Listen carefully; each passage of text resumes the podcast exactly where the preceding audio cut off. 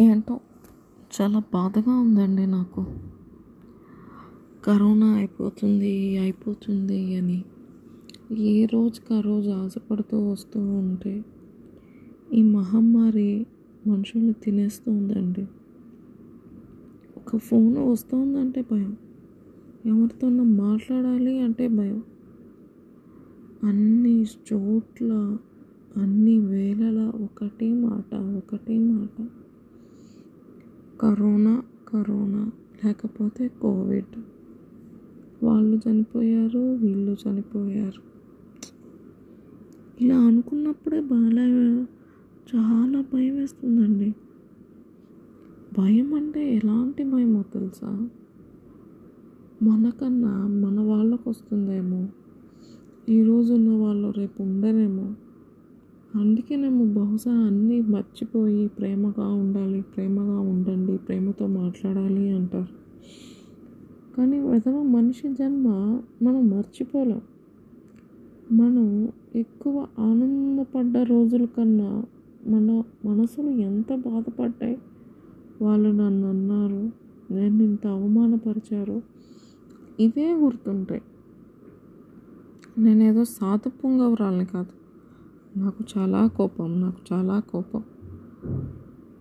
కాకపోతే ఇదిగో ఇలాంటి సన్నివేశాలు సంఘటనలు జరుగుతున్నప్పుడు ఏం సాధిస్తున్నాం మనం? చివరికి ఏం మిగులుతోంది అనే ఒక ఆలోచన వస్తుంది. ఈ ఆలోచన ఎప్పట్లాగే అలా వచ్చి ఇలా వెళ్ళిపోతే బాగుండు అనిపిస్తుంది. కానీ ఇలాంటి ఆలోచనలు స్థిరపడిపోతున్నాయి ఈ మధ్య. ఎందుకంటే అలా ఉంది బయట. భయపడకూడదు భయపడకూడదు అని అనుకుంటున్నా. భయం ఉందండి. భయంగానే ఉంది. రోజు ఏం వింటామో మంచు వింటామో చెడు వింటామో ఇప్పుడు ఎలా ఉంది అంటే వాళ్ళు హాస్పిటల్ నుంచి వచ్చారు అంటే వాళ్ళని చూడటానికి లేదు వెళ్ళటానికి లేదు పలకరించడానికి లేదు. ఇంత దారుణమైన పరిస్థితి మనకి ఎందుకు వచ్చిందో? ఏంటో నిజంగా? భారతదేశం అన్నిటికీ అందరికీ సహాయం చేస్తుంది అంటారు. మనకి అలాగే సహాయాలు అందుతున్నాయి. కానీ ఆ సహాయాలు నిజంగా మన దాకా వస్తున్నాయా? అందరికీ అందరూ దూరం అయిపోతున్నారండి. మానవ సంబంధాలు పోతున్నాయి బంధాలు తెగిపోతున్నాయి.